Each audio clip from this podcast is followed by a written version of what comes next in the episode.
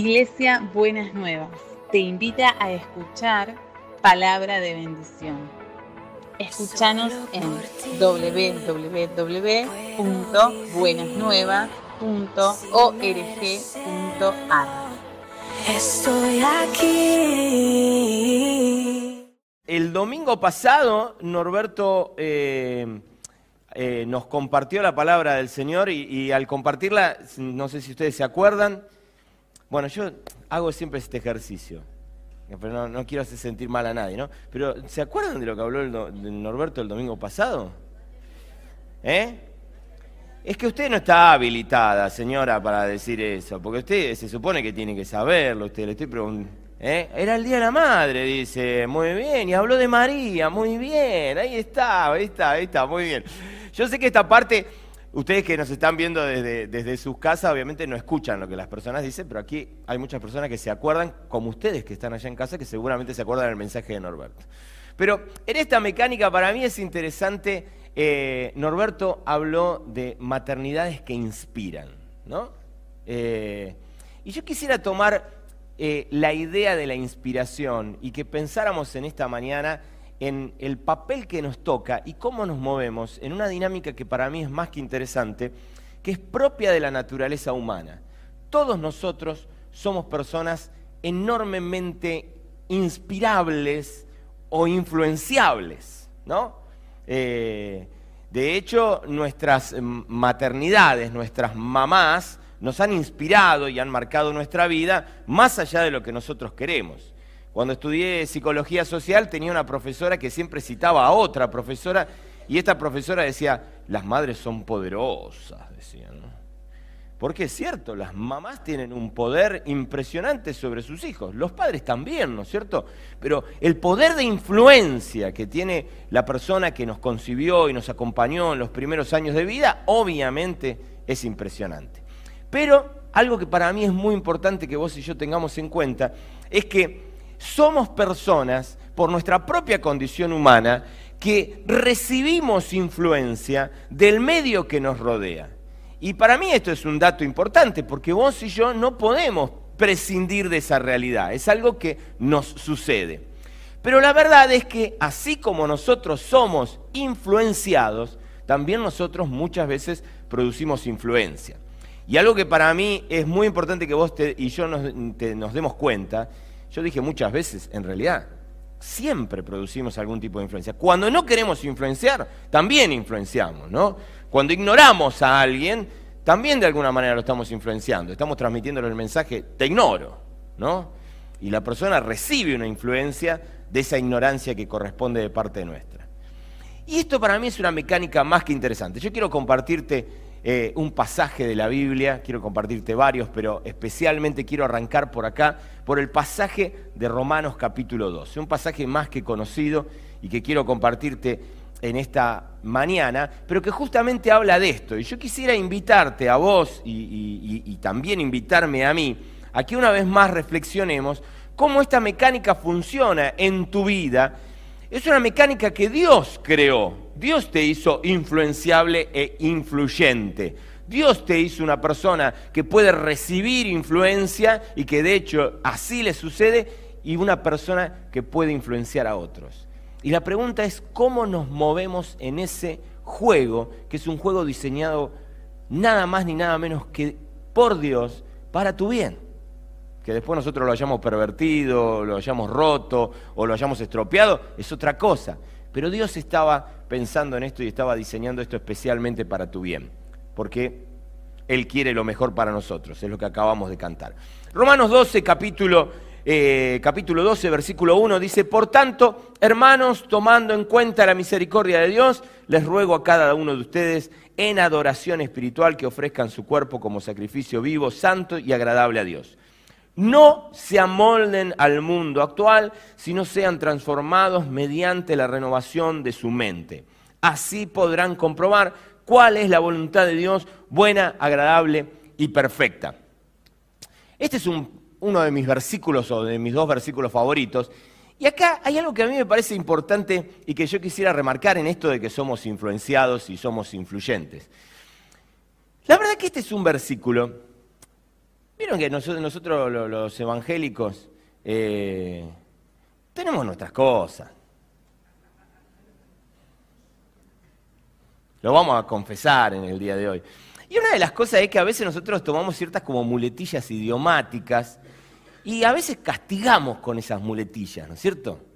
Eh, eh, inconverso. Es una daga al corazón. ¿Ese quién es? Es un inconverso, ¿no? Es gente del mundo, ¿no es cierto? Está atrapado por la carne. Está encadenado al viejo hombre, ¿no es cierto? Pero, a ver, no estamos utilizando términos que no provengan de la palabra de Dios. Atención, porque ahora no vamos a pasarnos del otro lado y a demonizar ciertos conceptos, ¿no es cierto? Pero, ¿por qué planteo esto? Porque para mí es importante ver cómo nosotros podemos leer la Biblia desde ojos no religiosos, desde ojos no legalistas, pero sí comprender los contenidos y abrazarlos por el bien de nuestras propias vidas, ¿no? Y, y acá el pasaje dice algo que para mí es interesante, que vos y yo vivimos en un mundo y es imposible que ese mundo, que tiene como unos moldes en los que a vos te quieren meter, ¿no es cierto?, no tenga algún efecto en tu vida y no sea algo de lo que vos tengas que cuidarte. Ahora, claro, yo te lo estoy diciendo así con un terrible cuidado, pero vos sabés que este discurso ha salido en el formato de cuidado con las cosas del mundo, porque vos no sos del mundo como aquellos mundanos. O sea, y casi decimos como lo mismo, pero con otros cuidados. Recién él hablaba de la ternura de Dios. Yo estoy convencido que Dios quiere ayudarnos a pensar estos pasajes desde su ternura, no desde un lugar de condenación. Y pero para mí es importante que lo pensemos. Y yo quiero invitarte a vos hoy a que por, por hacer una reacción a la religiosidad, por reaccionar en contra de la religiosidad, no nos perdamos algunos de estos pasajes que nos hablan del cuidado de cómo las cosas de un sistema te pueden contaminar y se pueden apropiar de algunos rasgos particulares de tu carácter por el simple hecho de no cuidar quién te influencia. ¿Está bien? Pero desde un lugar, miren, yo, yo me, me siento bastante perceptivo, pero en algún momento, viste, uno dice, yo estoy diciendo esto y ya estoy metiendo a la gente en algún lugar incómodo, porque la gente dice, ahora este me va a decir que no mire esto, que no vea aquello, que no tome esto, que no toque el otro, etcétera, etcétera. Y, casi como que se percibe en el ambiente. Pero yo te voy a invitar a que relajes los hombros. ¿Pueden ser? Relájate, así, sí, qué sé yo. Y vamos a la ternura de Dios. Vamos a mirar esto desde el corazón tierno de Dios. Y desde un corazón tierno, donde Dios no solamente te dice y te habla de qué influencias te tenés que cuidar, sino que Dios te dice, déjate influenciar por mí. Pudiendo pasar tiempo con el creador del universo, pudiendo pasar tiempo con aquel que quiere lo mejor para vos. ¿Qué hace pasando tiempo con otras cosas y dejándote influenciar por otras cosas si me tenés a mí para que te influencie? ¿No? Y para mí esto es más que interesante que nosotros lo podamos ver. Y ahí es donde yo quiero invitarte. No, no, no, no, quiero venir con un mensaje prohibitivo, sino que quiero venirte con un mensaje habilitante. ¿Cuál es el mensaje habilitante? Dios se muere por influenciarte y quiere lo mejor para vos. Y quiere, y, y- y- creo yo que nosotros tenemos un montón de estereotipos que muchas veces nos vienen desde el sistema de este mundo, pero que también muchas veces nos vienen de, la- de parte de la iglesia, donde de alguna manera pensamos que dejarnos influenciar por Dios es precisamente un encontrarnos con aspectos religiosos, prohibitivos, opresivos, represivos. Los muchachos te lo dicen así, aburridos, ¿no? Y tenemos esa noción. Y aquí es donde yo te quiero, te quiero, mirá, me, me sale el pentecostal que llevo adentro y decirte, no te dejes engañar por Satanás. Por favor, padre de toda mentira. Reprenda, hermano, ahí. Sáquese de encima ese lastre. Porque es palabra mentirosa del enemigo para que vos y yo en vez de agarrar y pasar tiempo con el ser más maravilloso de la tierra, nos distraigamos con otras cosas. Hace un tiempo atrás, me viene a la memoria una, anécdota, llego a un campamento y me piden que me haga cargo de un grupo pequeño. Y en el grupo pequeño tenía un muchachito que tenía un ojo morado. ¿No? Y cuando le pregunto por qué tenía el ojo morado, me había dicho que hacía una semana atrás se habían peleado entre dos pandillas, él formaba parte de una y le habían dejado el ojo morado. ¿No? Y cuando le empiezo a preguntar qué relación con la fe, el tipo no sabía ni de qué le estaba hablando. Así que evidentemente no, no había tenido un encuentro con Jesucristo, no había nada de esto. Entonces me tocó como explicarle de qué se trataba seguir a Jesús, ¿no? Y entonces él me dice, entonces en un momento yo le digo, vos tenés que entregarle tu vida a Jesús. Claro, el tipo me mira y me dice, yo no quiero entregarle la vida a nadie. ¿De qué me estás hablando? ¿No? De hecho, es hasta un. Nosotros lo decimos gratuitamente y lo tenemos incorporado en nuestro lenguaje, entregarle la vida a Jesús. Y el flaco dice, no quiero saber nada de entregarle la vida a nadie. El tipo, entregarle la vida a alguien es casi sinónimo de ir preso, ¿me entendés? Entonces el tipo dice, no, no, me gustó la idea. Así que yo le pesqué la cara de, desconcierto y traté de, a ayudarlo a entender. Como era un adolescente, lo miro y le digo, ¿te enamoraste alguna vez? Y me dice, sí. Le digo, decime acá entre vos y yo, ¿no le entregaste la cabeza a esa piba? Sí. Bueno, le digo, yo quisiera invitarte a que vos pienses si no podés poner a Cristo en una dimensión similar en tu cabeza. Y decime la verdad, no, va a ser como entregarle la vida a Él. Y el tipo me, me empezó a escuchar, ¿no? Y entonces yo le dije, de hecho, ¿no le entregamos la vida a muchas cosas? ¿No le entregamos la vida a lo que deseamos, no le entregamos la vida a, veces a nuestros amigos, no les entregamos la vida a, valores, no le entregamos la vida a, causas. La invitación de Jesús es, deja de entregarle la vida a todo eso y entregame la vida a mí. Al rato seguimos charlando y en un momento él se para y la expresión que usó él me encantó, porque él me dijo, te entendí. Y cuando me dijo, yo, ¿qué entendiste? Yo le entregué la vida a algo. Ahora soy consciente. Yo creo a las drogas, a los vicios. ¿A qué le entregaste la vida? Y él dice, a la gilada.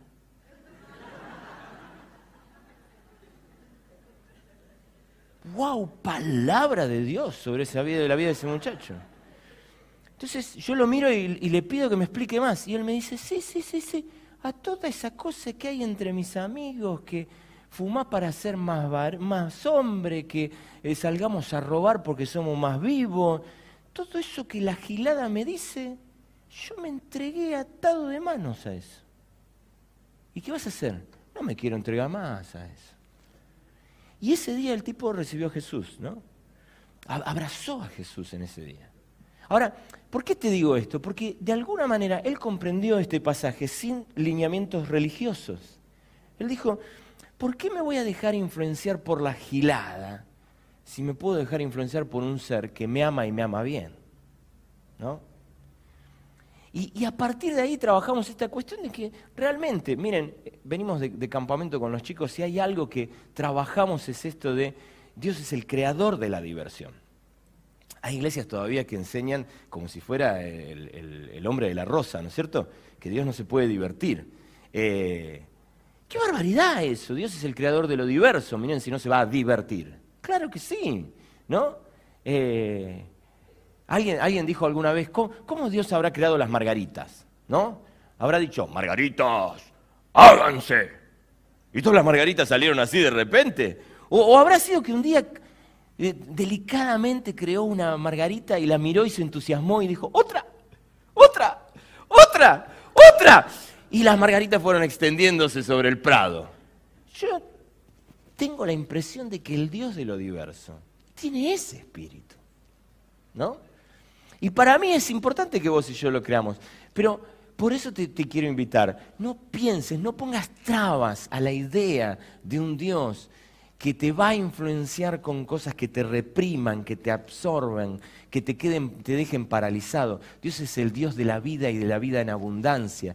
Qué pena si elegís dejarte influenciar por otras cosas en vez de dejarte influenciar por el Señor de lo diverso, por el amo absoluto del universo que es divertido y amoroso para con tu vida.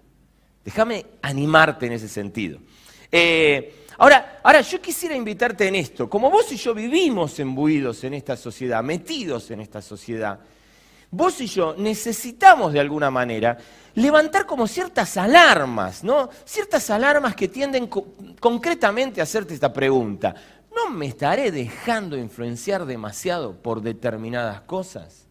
La pregunta, no desde la condenación, no de no estaré cayendo en los más pecados inmundos y, en la corrupción más espantosa y mereciéndome el infierno. No desde la culpa, desde quien se pregunta honestamente si se está alimentando bien para vivir de manera saludable, si está siendo lo suficientemente activo con su cuerpo para vivir con salud, quien se está preguntando si está leyendo buenos libros o literatura de porquería. Esa pregunta, esa pregunta saludable que dice, ¿con qué me estoy dejando influenciar? Y yo quisiera invitarte en el día de hoy a que levantes sospechas sobre qué te estás dejando influenciar. Y digas, yo quiero dejarme influenciar por Jesucristo. Quiero que Él me enseñe a ser esposo. Quiero que Él me enseñe a ser esposa. Quiero que Él me enseñe a divertirme. En mi diálogo con los adolescentes muchas veces me encuentro con alguien y estaba la fiesta media aburrida, así que para salir de esa situación tomamos algo. Si hay algo que me ha encantado de trabajar con líderes juveniles, con los líderes juveniles históricos de, esta congregación, es que mucha gente piensa que están borrachos. Lo, veo ahí a, Jorgito porque sabe de lo que le estoy hablando y sabe de las personas de las que le estoy hablando. Uno dice, uy, están borrachos. No, no bebieron alcohol en toda la noche. Pero no necesitan alcohol para sentir la libertad de la desinhibición de la diversión saludable. Y si hay algo que me ha gustado hacer en los campamentos es reírme a carcajada sin que medie alcohol. No tengo una campaña en contra de, de, de, eh, de, las licorerías, ¿me entendés? No, no me pasa por ahí. Pero sí te puedo asegurar algo. Te puedo asegurar que no necesitamos experimentar la saludable diversión metiéndonos algún, eh, algún tóxico adentro. No lo necesitamos. Hay una experiencia linda en eso. Y yo quisiera invitarte a que lo pienses, a que lo pienses. No podré encontrar expresiones de vida cerca de Jesús que realmente me lleven a vivir mejor. ¿No será que no necesito ser guiado por los gurúes de este sistema para vivir plenamente? ¿No será que hay cosas que a veces compro que no tienen nada que ver con el Espíritu de Dios y con lo que Dios quiere para mi vida? ¿Y no será que al fin y al cabo encontraré mejores instancias para vivir plenamente en los brazos de Jesús? Eh, dice el, Salmo 139, Salmo que hay que leer cada tanto y que volverlo a leer, ¿no? Salmo 139, precioso. Versículo 23 dice, examíname, oh Dios, y sondea mi corazón Ponme a prueba y sondea mis pensamientos. Fíjate si voy por mal camino y guíame por el camino eterno. ¿No? Esta, esta es, la, es, la, expresión de alguien que se somete a, a, un estudio periódico ¿no? y dice, Señor, examíname, mírame. No hay cosas para cambiar, a veces ni siquiera me doy cuenta de lo que tengo para corregir, pero hoy estoy abierto a que me digas, a que me muestres, ¿será que estoy en algo que todavía no me di cuenta y que necesita ser corregido, necesita ser modificado? ¿No será que compré conceptos, ideas, valores, principios que son realmente cuestionables y que merecen ser revisados? ¿No será que eso pasa? Me someto a esa experiencia con Jesús. La querida Elba eh, ha estado hablándonos de este versículo tan interesante en Hebreos 4:12, que dice, porque la palabra de Dios es viva y eficaz y más cortante que cualquier espada de dos filos, penetra hasta la división del alma y del espíritu, de las coyunturas y los tuétanos y es poderosa para discernir los pensamientos y las intenciones del corazón. Y ella trae esta idea, ¿no? De cómo la palabra de Dios puede meterse ahí y hacer como una especie de espátula, ¿no? Yo sé que espada es más poético, pero vamos a ponerle espátula hoy. Una espátula que se mete y palanquea entre el alma y el espíritu y que dice, alma, quédese en su lugar. Espíritu, habilítese el suyo. ¿No? Y es la palabra de Dios la que dice, a ver, no podemos quedar atrapados en las emociones que nos provienen del alma y tenemos que abrazar con convicción la palabra de Dios. Más allá de lo que vos sientas o dejes de sentir, necesitas reconciliarte con la palabra de Dios y decir, no voy a vivir por lo que siento, no voy a vivir por los estímulos que me entran por los sentidos, voy a abrazarme con devoción a lo que la palabra de Dios me quiere enseñar. Me voy a dejar influenciar por eso. ¿No? Ese, ese es el gran desafío que tenemos. Pero yo quiero prometerte palabras de vida y vida eterna en este sentido.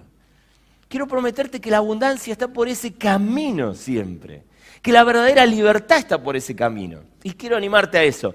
Miren lo que, lo que dice el Salmo 139, unos versículos antes. Dice, cuán preciosos. A ver, escuchamos las palabras. Cuán preciosos, versículo 17. Oh Dios, me son tus pensamientos. Me encanta el, el adjetivo que utiliza. No dice justos, no dice buenos, no dice, dice preciosos, ¿no? Y dice, cuán inmensa es la suma de ellos. Si me pusiera a contarlo, sumarían más que los granos de arena y si terminara de hacerlo, aún estaría a tu lado. Me encanta pensar en esto. Tus pensamientos son tan preciosos que quiero estar pegadito a vos. Cuando los empiezo a contar, wow, son tantos y tan diversos y tan preciosos, y tan grandes, y tan majestuosos. Pero cuando termino de contarlos y levanto la mirada, ¿qué hay? Tu mirada tierna, mirándome otra vez, volviéndome a enamorar, volviéndome a descubrir que no hay mejor manera de vivir que caminando al lado tuyo. Y te, quiero exprimir la cara. Dice, cuán preciosos son tus pensamientos, ¿no? De alguna manera es como si el salmista dijera, ahí, en la cabeza de Dios, hay un tesoro valioso que necesita ser explorado. Venía a explorarlo, venía a descubrirlo, venía a conocerlo cada vez más. Ahora, eh, frente a esto, eh, otro, un proverbio, el Proverbios 3, versículos 7 y 8, dice algo que para mí es más que interesante para que vos y yo pensemos. Dice, no seas sabio en tu propia opinión. Más bien teme del Señor y huye el mal. Esto infundirá salud a tu cuerpo y fortalecerá tu ser. Podría ser la publicidad de un complejo vitamínico. ¿O no? Es maravilloso. Esto infundirá salud a tu cuerpo y fortalecerá tu ser. Y aparece un muchacho así.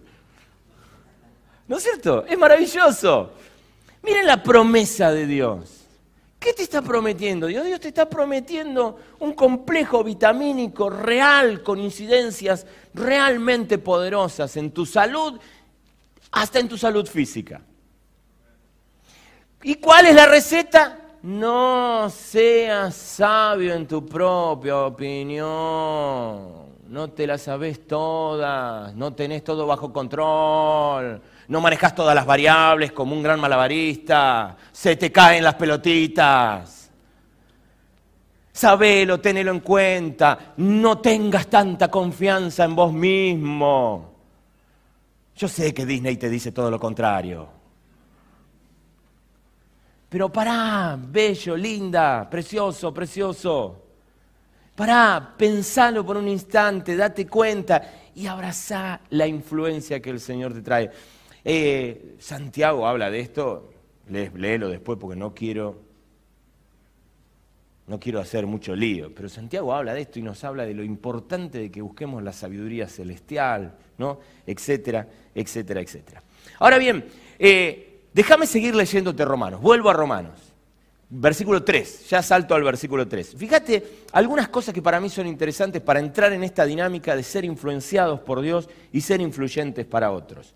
Dice, por la gracia que se me ha dado, te invitaría hasta a subrayarlo eso, no, te quiero, no quiero que escribas la Biblia, pero te animaría a subrayarlo, por lo menos en tu mente hacerlo. Por la gracia que se me ha dado, les digo a todos ustedes, nadie tenga un concepto de sí más alto del que debe tener, sino más bien piense de sí mismo con moderación, según la medida de fe que Dios le haya dado. ¿Y por qué te dice subrayar esto de por la gracia que Dios me ha dado? Porque el apóstol Pablo levanta la mano y pide lugar para influenciar. Es intencional no te lo va a ocultar. Él dice, estoy escribiendo esta carta para influenciarte. ¿No querés que te influencie? No leas la carta. Pero si lees la carta, te voy a influenciar. ¿No? Ahora, para mí es muy importante que vos veas desde dónde te quiere influenciar. Se me cruza una frase. No es desde soy macho y me la banco. No es desde, ojo, porque soy la autoridad de, de ustedes. Ojo, porque yo levanté la iglesia esa. Acuérdense. Dice, por la gracia que se me ha dado. ¿Qué es lo que autoriza al apóstol Pablo a influenciar? Una gracia que, te ha, que le ha sido dada. Y yo quiero, quiero invitarte, y ahora lo vamos a seguir leyendo, a que vos pienses cuál es la gracia que Dios me ha dado para ser de influencia. Te ayudo, o mejor dicho, vamos a dejarlo al apóstol Pablo que nos ayude, ¿no es cierto? Pero interesante, en línea con lo que dice el proverbio, él dice, ojo con cómo pensás sobre vos mismo. Ojo, porque cuando vos ya empezás a convencerte de que la tenés re clara, que la tenés atadísima, que sos un genio, que no hay nada en lo que te equivoques, que la... Con moderación, esto es muy interesante, ¿no?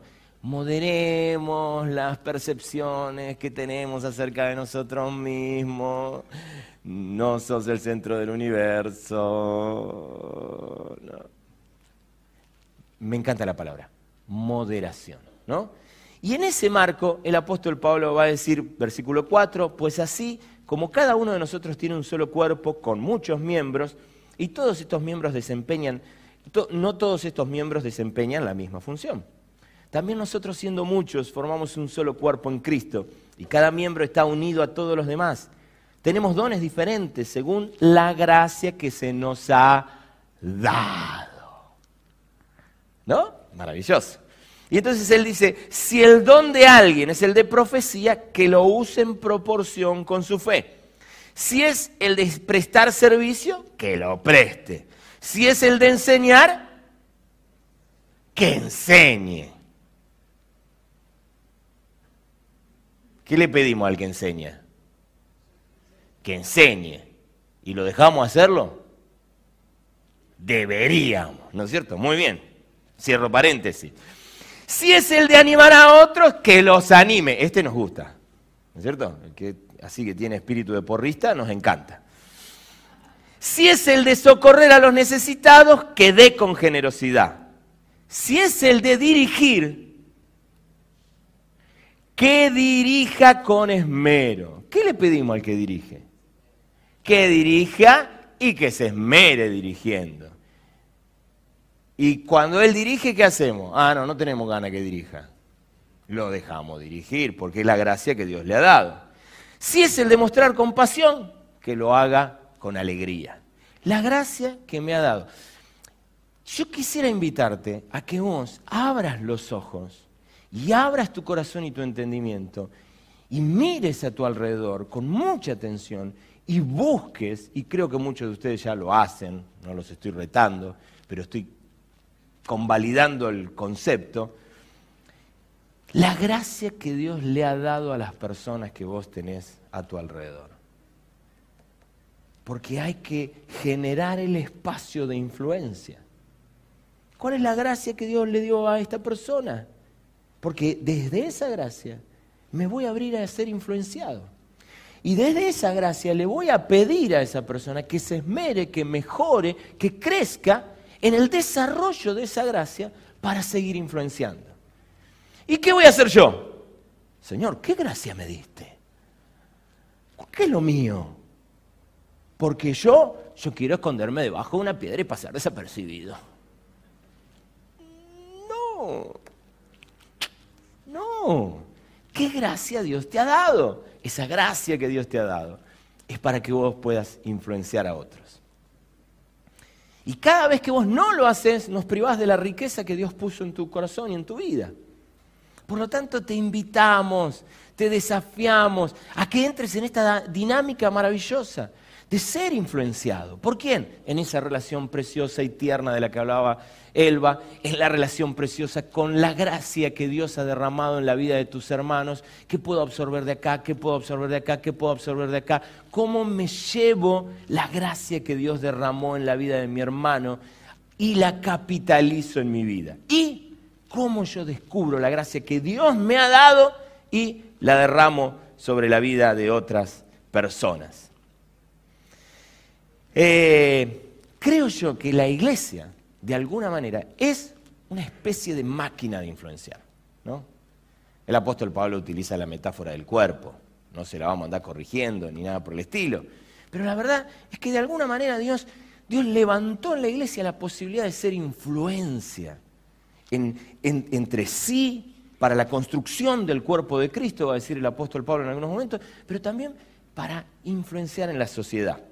Eh, dice, para confirmar más de esto, dice eh, el autor de Hebreos en el capítulo 13, versículo 7, dice, acuérdense de sus dirigentes que le comunicaron la palabra de Dios, consideren cuál fue el resultado de su estilo de vida e imiten su fe. Jesucristo es el mismo ayer, hoy y por los siglos. ¿No? Eh, esta mecánica para mí, déjenme hacer un, esta es este es un lugar incómodo para mí, porque trabajo en la pastoral de esta congregación y, tratamos junto con, el resto de los pastores dirigir esta congregación. Pero, pero créanme que les, lo, estoy hablando de este lado, del otro lado del mostrador. Eh, hemos padecido el autoritarismo. Sí, sí. Ok, destruyamos todo tipo de autoridad. ¿No? Una, buena dosis de anarquía nos vendría tan bien después de la sobredosis de autoritarismo. Hay alguien que quiere, que se ve que quiere de verdad. Pero no es el camino ese. La Biblia nos enseña que hay un ejercicio saludable de la autoridad. Y déjenme decirles algo, yo quiero invitarlos a como comunidad, a que desarrollemos un espacio comunitario donde le encontremos la vuelta a la mecánica de autoridad y sujeción. No desde el autoritarismo, no desde un lugar terriblemente verticalista, sino desde un lugar de crecimiento a partir de la gracia que Dios ha derramado en las personas. A este le dio la gracia de dirigir, caramba, dejémoslo dirigir. Simplemente eso, nada más ni nada menos. Y como Dios le ha dado la gracia de dirigir, lo cuidamos. A este Dios le dio la gracia de enseñar. No, no enseñes más. Porque los maestros siempre son una figura autoritaria y nosotros no queremos que enseñes más. Entonces, pasame la lapicera y vamos tachando versículos, ¿no es cierto? Porque hay un montón de versículos que dicen que Dios ha levantado maestros para que nos enseñen la palabra de Dios. Entonces, ahora bien, ¿lo hacemos desde un lugar autoritario? No, lo hacemos desde un lugar soberbio. Yo soy maestro, vos sos alumno, cállese la boca y escuche. No, porque ese no debe ser el espíritu correcto, porque lo que nos debe movilizar, y ahora en breve lo, lo veremos, es el amor. Ahora, para mí es importante que vos y yo entendamos esto. Hay un espacio para descubrir la gracia que Dios ha dado en otros y tomar esa gracia y entenderla como movimientos de la autoridad de Dios sobre tu vida para que vos crezcas. Es simplemente eso, ¿no? Em, eh, eso es más que importante. Mira, mira lo que dice Proverbios 12.1. Para aprender hay que amar la disciplina. Te lo estoy leyendo Proverbios 12.1 en la nueva traducción viviente. Para aprender hay que amar la disciplina. Es tonto despreciar la corrección. No maten al mensajero, se la agarran con el autor de Proverbios en todo caso. ¿No es cierto? Para aprender hay que amar la disciplina. Es tonto despreciar la corrección. Eh, hace eh, una o dos semanas atrás, ya perdí la cuenta, y si, nos fuimos de campamento con los chicos, dos semanas atrás. Nos fuimos de campamento. Anoche nos propusimos evaluar el campamento. Arrancamos aproximadamente como a las 10 de la noche después de la reunión de jóvenes y terminamos a la 1 de la mañana. Atravesamos muchos párrafos incómodos durante esa reunión. Pero tenemos esta convicción, que las relaciones que se precian de buenas relaciones y quieren crecer, se dan el permiso y se habilitan la incomodidad. Y si hay que tocar un tema incómodo, lo tocaremos, movidos por el amor, haciendo una evaluación lo más rigurosa posible, porque queremos ser influenciados positivamente. Y si no nos revisamos, no nos permitimos la corrección, huimos de la corrección, no aprendemos. Ay, pero esto es tan incómodo. La incomodidad se puede cortar como con un cuchillo. Sí. Bienvenida a esa incomodidad que nos permite adquirir disciplinas que nos ayudan a crecer. Si siempre andamos huyendo de la incomodidad, terminaremos huyendo de la corrección y el calificativo se lo dejo al autor de, Proverbios. Es más, si quieren, léalos en, en varias versiones, si lo quieren leer después de ese versículo, y escúchenlo. ¿Está bien? Pero para mí es clave entender esto. Nos abrimos, nos permitimos corregirnos, mirarnos, siempre sabiendo que nos amamos a pesar de todo. Por eso en el versículo 9 de la carta a los romanos, en el capítulo 12, el apóstol Pablo dice, después de todo esto que les digo, de la gracia que Dios le ha dado a cada uno y que tenemos que prestarle atención a eso para ser influenciados positivamente, versículo 9 dice, el amor debe ser sincero, aborrezcan el mal, aférrense al bien, ámense los unos a los otros con amor fraternal, respetándose y honrándose mutuamente. Nunca dejen de ser diligentes, antes bien sirvan al Señor con el fervor que da el Espíritu. Qué bueno es saber que podemos transitar lugares donde nos dejamos influenciar al punto tal de ser corregidos, pero siempre en amor. No porque te queremos hacer pasar un mal momento, no porque queremos señalar tu cochino pecado, sino porque te amamos y queremos que sea medicina para tu cuerpo, ¿no? Y vigor, ¿no? ¿Cómo lo decía el, autor de Proverbios, que me encantó? Qué maravilla. Esto infundirá salud a tu cuerpo y fortalecerá tu ser. Eso esperamos. Cuando no nos dejamos influenciar, nos perdemos de toda esa cosa riqueza, de toda esa riqueza maravillosa. El autor de Romanos sigue diciendo, alégrense en la esperanza, muestren paciencia en el sufrimiento, perseveren en la oración, ayuden a los hermanos necesitados, practiquen la hospitalidad, bendigan a los que los persigan, bendigan y no maldigan. Alégrense con los que están alegres, lloren con los que lloran, vivan en armonía los unos con los otros, no sean arrogantes, sino háganse solidarios con los humildes, no se crean los únicos que saben. Dice el autor de Hebreos en el capítulo 10 dice, mantengan firme la esperanza que profesamos, mantengamos firmes la esperanza que profesamos, porque fiel es el que hizo la promesa. Preocupémonos los unos por los otros a fin de estimularnos al amor y a las buenas obras, no dejando de congregarnos como acostumbran a hacerlo algunos, sino animándonos unos a otros y con mayor razón ahora que vemos que aquel día se acerca. Saben, siempre que leo este pasaje, no puedo dejar de pensar, yo sé que quizás hay gente de campana de, la iglesia en la, que, en la que yo me congregaba cuando era niño y adolescente, y yo creo que no era la intención, pero muchas veces uno tenía la sensación, por esta cosa de las cosas que el alma te, te invade en tu entendimiento, pero cada vez que se escuchaba este pasaje yo tenía la sensación de que el pastor, yo faltaba unos domingos, ¿no? Yo tenía la sensación de que el pastor se paraba acá y decía, y no dejen de congregarse como algunos. Y yo sentía como que casi me, miraba por el rabillo del ojo, ¿no es cierto? Tienen por costumbre, ¿no? Y uno tiende a sentirse como acusado, ¿no?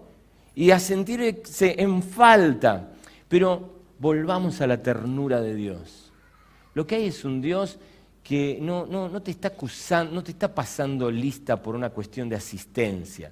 Lo que te está mostrando es el valor de congregarse, que no es asistir a actividades religiosas, es encontrar gente que te estimula al amor y a las buenas obras a través de las relaciones. Es encontrar gente que te anima uno a otro y con mayor razón pensando que el día del Señor Jesús se acerca. Y entonces es gente, no es reunión, no es, no es nos encanta este espacio, sigámoslo teniendo, por favor, no estoy haciendo una campaña en contra de esto, pero qué bueno es que vos encuentres esas relaciones donde te puedan decir, che, el otro día te escuché hablar, ¿por qué hablas así? ¿Y a vos qué te interesa? Yo no te pregunté. Bueno, está bien. Pero de pronto me viene bien que me lo preguntes, porque yo todavía no me lo pregunté por qué bendito rábano hablo así. Y por ahí vos me estás haciendo ver algo que yo no estoy viendo. Che, el otro día te le hiciste un chiste a tu señora. No sé, me dio vergüenza ajena. Abrazo, beso. Me cae bien tu señora, me da lástima que la trates así.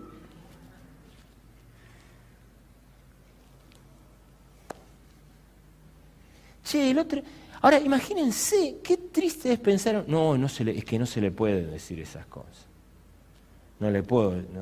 Che, pero ah, tendría, ¿viste cómo trata fulano de tal a Mengano? Sí, vení. Vamos a tomar un café así hablamos mal de fulano. Sí, un cavernícola, ¿cómo trata la señora? La otra es, che, ¿y no podemos hablar con fulano? Y no, no, no, con fulano. No, no sabe el carácter que tiene. Entonces todos seguimos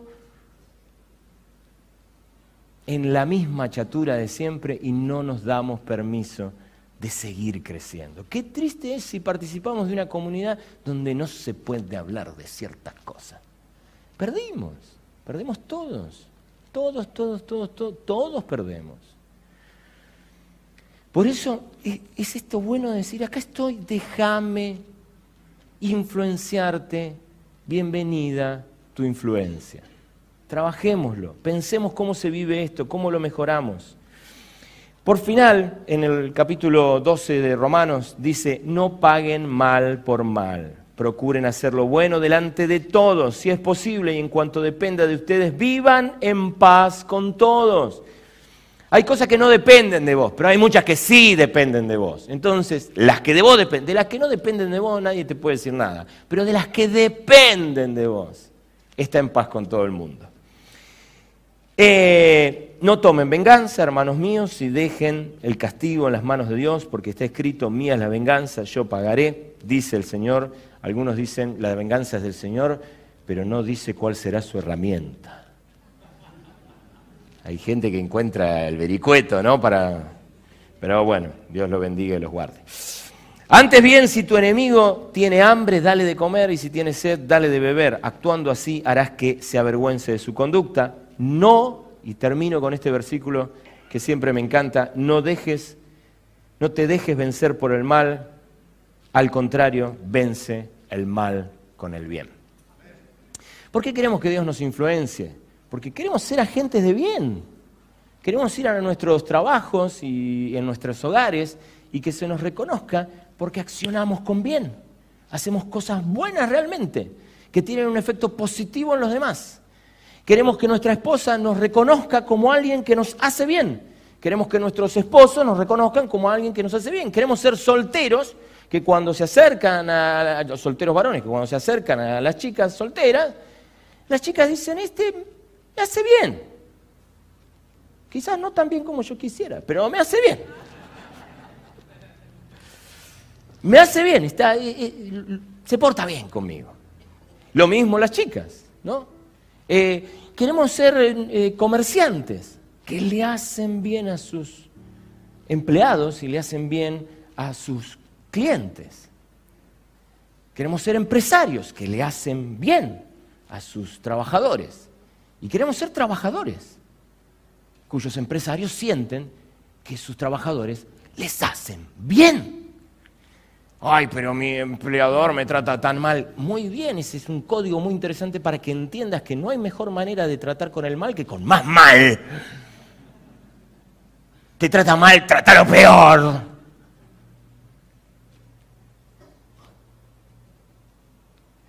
El apóstol Pablo nos propone otra cosa.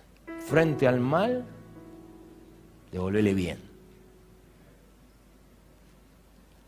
Ese es nuestro desafío.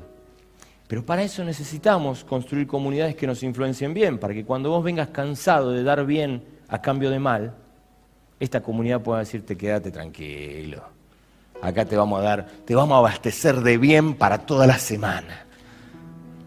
Ese es el compromiso de esta, debe ser nuestro compromiso como comunidad. ¿Te parece? ¿Te prendés conmigo en eso? Ojalá puedas decir amén. A ver si puede salir una. Ah, ahí está. Con ese amén ya me conformo.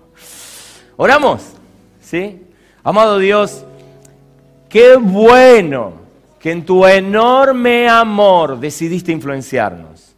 No te alcanzó solo con salvarnos, no te alcanzó con, con, ese amor y esa ternura entrañable para venir a nosotros y perdonar nuestro pecado, sino que además no quisiste dejarnos, sacarnos del pozo horrible y dejarnos al costadito todos desnudos y sucios, sino que quisiste coronarnos con favores y misericordias, dice el Salmo 103.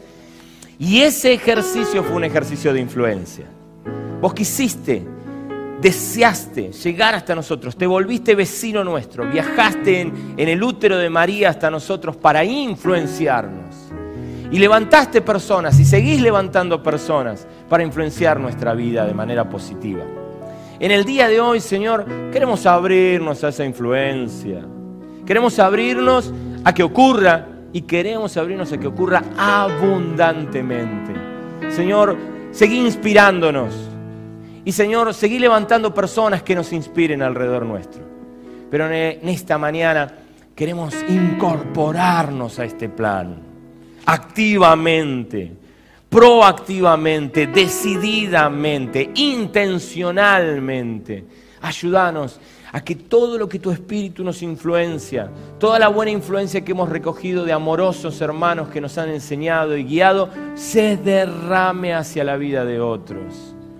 Señor, esposos que influencian positivamente a su esposa, esposas que influencian positivamente a su esposo, padres que influencian positivamente a sus hijos, aún, Señor, hijos que con su actitud, con su gesto, con su manera de ser, también influencian positivamente a sus papás. Señor, nos llegan adolescentes y preadolescentes a esta congregación. Hoy si tu Espíritu Santo nos ayudara a ser de influencia positiva a los papás que todavía viajan por ahí como desorientados sin conocerte.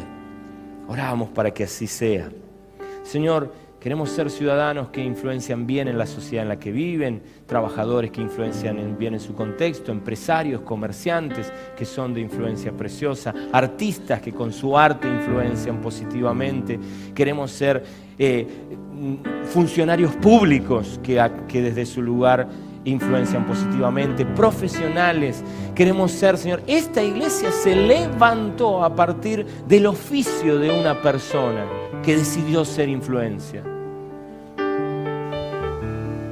Señor, arreglemos heladeras, seamos plomeros, personal trainer, lo que sea, que desde el lugar donde estamos seamos de influencia. Que tanto mal que hay en esta sociedad lo venzamos haciendo bien. Señor, aquí estamos para ser influenciados y para abrirnos a la misión preciosa de ser influencia positiva para otros. Oramos en tu nombre. Amén y amén.